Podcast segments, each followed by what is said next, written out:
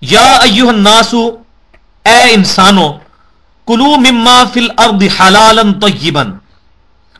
کھاؤ زمین میں سے وہ چیزیں جو کہ حلال ہیں اور پاکیزہ چیزیں ہیں۔ گندی چیزیں نہ کھاؤ، پاکیزہ اور حلال چیزیں۔ ولا تتبعو خطوات الشیطان اور مت پیروی کرو شیطان کے راستوں کی۔ شیطان کا راستہ نہیں کہا گیا۔ راستہ واحد میں جب آئے گا وہ ہدایت کا ہوگا۔ ہدایت کا ایک ہی راستہ ہے۔ ایک دن سرات المستقیم۔ اے اللہ، ہمیں سیدھے راستے پر چلا۔ ہدایت کے چار راستے نہیں ہو سکتے بھائی۔ یہ کہنا چاروں ہی حق پہ ہیں۔ یہ چاروں ادھر ہی جا رہے ہیں۔ حنفی شافی مالکی اور ہمبلی اور پانچواں جعفری۔ ان بزرگوں کو تو ہم مانتے ہیں، انہوں نے یہ فرقے نہیں بنائے، یہ بعد میں امت میں بنائے ہیں۔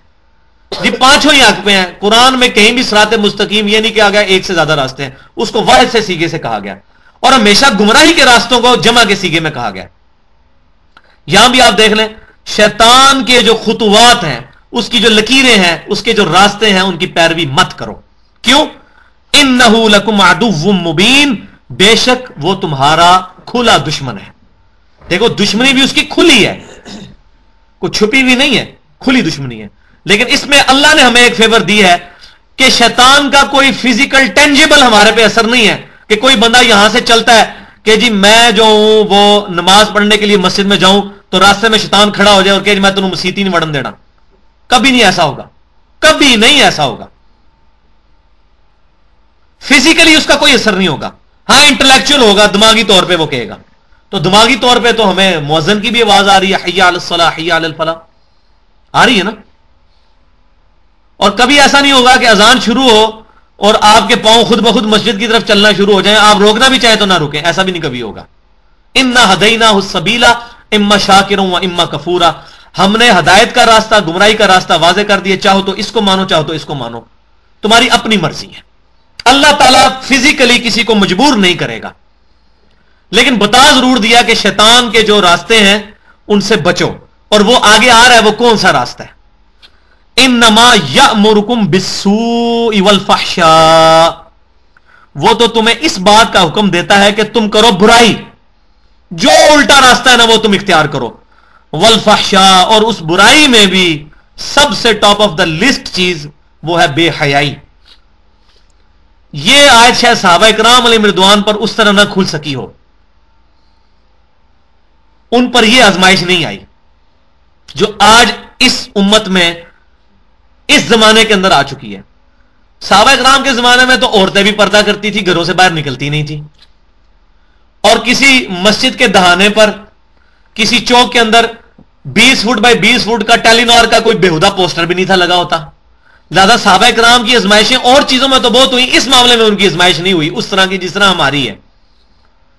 ایک ازمائش میں وہ ہم سے بہت آگے ہیں کہ ان کو جان کی اور مال کی قربانی دینی پڑی۔ لیکن جہاں تک آنکھوں کی حفاظت کا اور بے حیائی سے بچنے کا معاملہ ہے، ان کے لیے مواقع ہی کوئی نہیں تھے۔ جو آج ہمارے لیے موجود ہیں انٹرنیٹ کی شکل میں، موبائل کے فتنے کی شکل میں، اور کوئی چوک اور کوئی چوراہ اور کوئی دکان ایسی نہیں جہاں پر بےحدہ لڑکیوں کی تصویریں نہ لگی ہوں، ان فطروں سے صحابہ کو تو نہیں گزرنا پڑا نا۔ اس لیے میں کہہ رہا ہوں، یہ آج یہ چیز بالکل کھل کے سامنے آئی ہے کہ شیطان حکم دیتا ہے ہر برائی کا، جو برا کام ہے۔ اور میں نے یہ پہلے بھی یہاں پر عرض کیا تھا جب کوئی شخص برائی کے راستے پہ چلتا ہے نا تو تمام راستے اس کے لیے پھر کھلتے چلے جاتے ہیں۔ مثال کے طور پہ کوئی شخص جو ہے وہ شراب پینا شروع کرتا ہے نا، اس کو یہ بھی پتا چل جاتا ہے کہ یہ ہیروئن کی اور چرس کی پوڑیاں کہاں سے ملتی ہیں۔ پھر اس کو ساتھ یہ بھی تعارف ہو جاتا ہے کہ اچھا یہ زنا کا اڈا کہاں پر ہے۔ اس کو تعارف، در تعارف ہوتا چلا جاتا ہے برائی کے راستے سے۔ جو جو شخص نیکی کے راستے پہ چلنا شروع ہوتا ہے، اس کے لیے پھر آسانی ہو جاتی ہے کہ وہ بندہ قرآن پڑھنا شروع کرتا ہے، نماز پڑھنا شروع کرتا ہے۔ اس کے لیے آسانی ہوتی ہے اچھا پھر وہ کہتا ہے، یار قرآن میں نے سیکھنا ہے۔ پھر اس کو پتا چلتا ہے فلاں جگہ پہ درس قرآن ہوتا ہے، وہ وہاں بھی پہنچ جاتا ہے۔ پھر فلاں جگہ پہ وہ وہاں بھی پہنچ جاتا ہے، اس کے لیے نیکی کا راستہ آسان ہوتا چلا جاتا ہے۔ تو ہر برائی پھر بندہ اڈاپٹ کرتا چلا جاتا ہے اور اس میں سب سے بڑی چیز ولفاشا اور فحاشی۔ اس دور کے اندر بہت بڑا فتنہ ہے۔ اور آنکھ کی حفاظت ہوگی۔ صحیح بخاری کے اندر حدیث موجود ہے کہ آنکھیں بھی زنا کرتی ہیں، دل بھی زنا کرتا ہے، ہاتھ بھی زنا کرتے ہیں، پاؤں بھی زنا کرتے ہیں اور شرم گاہ اس کی تصدیق کرتی ہے۔ زنا صرف اس فزیکل پوزیشن تک، وہ تو اس کا کلائمیکس ہے۔ اس کی ابتدا کیا ہے؟ آنکھ کی خرابی۔ تو آنکھوں کی حفاظت کا قرآن پاک میں سورت النور کے اندر بھی ڈیٹیل سے جا کے آئے گا کہ اے نبی صلی اللہ علیہ وسلم، مومن مردوں کو کہو کہ اپنی نگاہیں نیچی رکھیں اور مومن عورتوں کو بھی کہو کہ اپنی نگاہیں نیچی رکھیں۔ یہ وجہ ہے کہ آج لوگوں کو یہ باتیں سمجھ آ رہی ہیں۔ غیر مسلم جو مسلمان ہو رہے ہیں، ان میں سے سکسٹی پرسینٹ عورتیں ہیں جو اسلام قبول کر رہی ہیں۔ فورٹی پرسینٹ مرد ہیں۔ کیونکہ عورتوں کو یہ بات سمجھ آ گئی ہے کہ جو اسلام حق دیتا ہے عورت کا، یہ عورت کی بہتری ہے کہ اس کو پردے کے اندر رکھا جائے۔ اور اس کی بڑی سمپل سی مثال ہے کہ اگر دو عورتیں اکٹھی چل رہی ہیں، ایک نے بےحدہ لباس پہنا ہوا ہے اور ایک نے پورا حجاب کیا ہوا ہے، اپنا چہرہ بھی ڈھانپا ہوا ہے اور برکے میں ہے، کوئی لفنگا اگر وہاں پہ کھڑا ہے، وہ کس عورت کو چھیڑے گا؟ جو بےحدہ لباس میں ہے۔ کیونکہ اس کے لیے موقع موجود ہے کہ یہ تو خود اس نیت سے نکلی ہے اور نکلتے بھی ہیں عورتیں اس نیت سے گھروں سے۔ تو یہ بے حیائی اور اس کا سب سے بڑا فتنہ جو ہے وہ عورتیں۔ تو عورتوں کو تعلیم بھی حاصل کرنی ہے، تو ان کو علادہ سے میں عورتوں کی تعلیم کے خلاف نہیں ہوں، لیکن اپنی کیٹاگری کے اندر۔ جو لوگ عورتوں اور مردوں کو برابر سمجھتے ہیں، اتنی عقل ان کو بھی ہے، کبھی کرکٹ کا میچ عورتوں کا مردوں کے ساتھ نہیں کروائیں گے۔ کبھی ہوا اس طرح کہ فٹ بال کا میچ، ایک طرف جو ہے فٹ بال کے عورتیں، ان کو بھی پتا ہے کہ مرد عورت برابر نہیں ہے۔ مانتے تو ہے نا؟ As far as human dignity is concern جو انسانیت کی عزت ہے، اس میں مرد اور عورت برابر ہے۔ لیکن اپنی ڈیوٹیز میں برابر نہیں ہے۔ مرد کی اپنی ڈیوٹیز ہیں، عورت کی اپنی ڈیوٹیز ہیں۔ تو جو لوگ مرد عورت کے حقوق مساوی کی بات کرتے ہیں، وہ بھی ٹیمیں انہوں نے لادہ ہی بنائی ہیں۔ عورتوں کو عورتوں کے ساتھ ہی باکسنگ کا میچ بھی ہوتا ہے کشتی ہوتی ہے، عورتیں عورتوں سے ہی لڑتی ہیں۔ وہ بھی پتا ان کو کہ مرد عورت برابر نہیں ہے۔ الرجال قوامون علی النساء۔ اللہ تعالیٰ نے مردوں کو عورتوں کے اوپر ایک درجہ فضیلت اس اعتبار سے دی ہے کہ وہ اس کو مینج کرتے ہیں۔ ظاہر ہے کہ جو دنیا کے اندر بھائی جو کھلاتا پلاتا ہے، اس کو ایک اعلیٰ درجہ حاصل ہوتا ہے۔ عورت اپنی گھر کی باؤنڈریز کے اندر، ماں کے اعتبار سے اس کا درجہ زیادہ ہے اور باپ کا جو رسپانسبلٹیز جو ہیں، وہ اس کی اپنے اعتبار سے اور رسپانسبلٹیز ہیں۔ تو اپنی جگہ دونوں کا مقام برابر ہے۔ لیکن جب دونوں مل کر ایک خاندانی شکل اختیار کریں گے پھر ایک ادارے کا ایک ہی مینیجنگ ڈائریکٹر ہو سکتا ہے، دو نہیں ہو سکتے۔ کسی ملک کے دو وزیر اعظم ہوتے ہیں، دو صدر ہوتے ہیں، نائب صدر ہو سکتا ہے۔ تو گھر میں نائب صدر کی حیثیت سے بیوی ہوگی، صدر ایک ہی ہوگا، کیونکہ مینجمنٹ جب ہوگی تو پھر فائنل ڈیسیجن ایک بندے کے پاس ہی ہوگا۔ تو یہ عورتیں آج اس اعتبار سے عورتوں کی تعلیم بھی علیحدہ اداروں میں ہونی چاہیے۔ اور الحمدللہ ہمارے پاکستان کے اندر بھی ایسی یونیورسٹیز بنی ہوئی ہیں میڈیکل کی، جو بالکل علیحدہ سے ہیں۔ عورتوں کی تعلیم بالکل علیحدہ ہے۔ تو اس میں کوئی حرج نہیں عورتوں کی تعلیم میں۔ لیکن اس میں پھر یہ پابندیاں بھی ہونی چاہیے کہ عورتوں کو اس طریقے سے اجازت نہ ہو۔ آج کل تو میں کہتا ہوں اسٹوڈنٹس کو، مردوں کو بھی اجازت نہیں ہونی چاہیے کہ وہ موبائل فون کالجز کے اندر لے کے جائیں۔ موبائل کا کالجز میں اسٹوڈنٹس کا کیا کام ہے موبائل کے ساتھ؟ اور گھروں میں انٹرنیٹ لگے ہوئے ہیں اور ماں باپ بچارے ان پڑھ ہیں، وہ کہتے ہیں سارا بچہ پورا دن کمپیوٹر سے ہی بیٹھا رہتا ہے پڑھتا ہی رہتا ہے۔ تو جو رزلٹ آنا تھا فیل وہ پڑھتا تو نہیں رہتا تو اس پہ بھی کوئی چیک ہونا چاہیے گورنمنٹ کی طرف سے۔ میں حیران ہوں، چائنا کے اندر یوٹیوب پہ پابندی ہے۔ One fifth of world China میں رہ رہا ہے یوٹیوب پہ پابندی ہے۔ تو اس طرح ہم ان سائٹس کو یہاں بلاک نہیں کر سکتے۔ آپ بتائیے پونوگرافی کی جب سائٹس کے اوپر پاکستان کا پہلا نمبر آیا۔ تو جناب وہ خبریں جناب چل رہی ہیں جی پاکستان کا اسلامی تشخص متاثر ہوا ہے۔ تو اسلامی تشخص آپ نے خود متاثر کیا نا؟ وہ کہتا ہے رپورٹ کیوں چھاپی ہے؟ دیکھو ذرا۔ ان کو کہہ رہے ہیں آپ نے رپورٹ کیوں چھاپی ہے؟ میں کیوں بتایا کہ آپ لوگ ننگے ہیں؟ دوسرے نمبر پہ انڈیا ہے اور پاکستان میں بھی فیصلہ باد پہلے نمبر پہ ہے۔ اور وہاں یہ آپ چلے گئے فیصلہ باد میں، کاروباری لوگ ہیں، وہ کر مطلب ریڑ والے لوگ ہیں جن کو انگریزی کی اے بی سی بھی نہیں آتی، وہ بھی نیٹ پہ بیٹھے ہوتے ہیں۔ کیا کر رہے ہوتے ہیں وہاں؟ گوگل پہ سرچ کر رہے ہوتے ہیں۔ وہ ساری وہ سائٹس دیکھ رہے ہوتے ہیں۔ تو اس کا یوز پازیٹو ہونا چاہیے۔ میں نہیں کہتا انٹرنیٹ کی کمائی حرام ہے، لیکن اس کا یوز پازیٹو ہو۔ چھری ہے، اس کے ذریعے آپ سبزی بھی کاٹ سکتے ہیں، گوشت بھی کاٹ سکتے ہیں، حلال کر سکتے ہیں، جانور کو بندہ بھی حلال کر سکتے ہیں۔ تو بندہ تو نہ حلال کریں، اس کو یوز کریں پازیٹو سینس کے لیے۔ تو یہ بے حجائی کے اوپر میں نے اس لیے اس اعتبار سے گفتگو کی کہ یہ بنیادی چیز ہے کہ آنکھ کی حفاظت ہوگی تو دل میں روحانیت اور تقوی پرہزگاری پیدا ہوگی۔ ادر وائز بھائی جی آپ بے شک اپنی توحید صحیح کر لیں، ایک نہ ایک وقت آئے گا شرک کے اندر مبتلا ہوں گے۔ اگر آپ تقوی اختیار نہیں کریں گے۔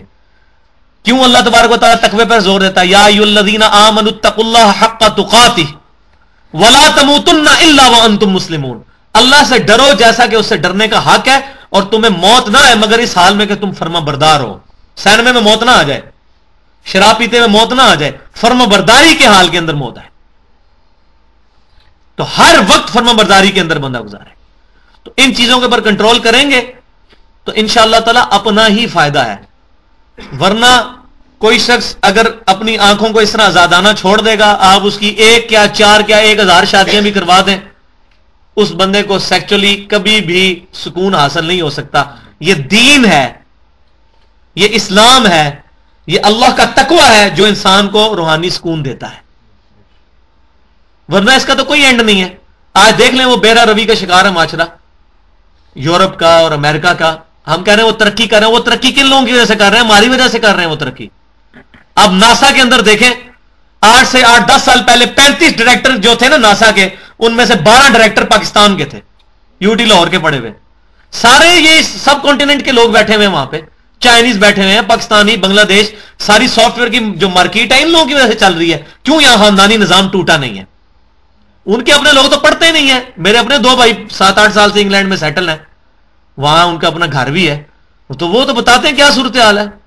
یہ جو ہم کہہ رہے ہیں ترقی کر رہے ہیں وہ ہمارے لوگوں کی وجہ سے، یہاں سے لوگ جاتے ہیں، ان کو اپوائنٹ کرتے ہیں، ان کی اپنا تو سسٹم کولیپس کر گیا ہوا ہے سارا۔ سارا ان کے تو اسکولوں میں ہی جو ہے وہ صورت حال خراب ہو جاتی ہے۔ وہ لوگ تو اوپر تک جا ہی نہیں سکتے ہیں۔ آپ جا کے دیکھیں، ان یونیورسٹیز کے اندر انڈین اور پاکستانی پروفیسر ہیں جو ان کو پڑھا رہے ہیں۔ اگر ان کے اپنے ہو تو پڑھائے نا ان کو۔ تو سارے کا سارا سسٹم کولیپس ہو چکا ہوا ہے ان کا۔ وہ انہی چیزوں کی وجہ سے، اس بے حیائی کے دور کی وجہ سے۔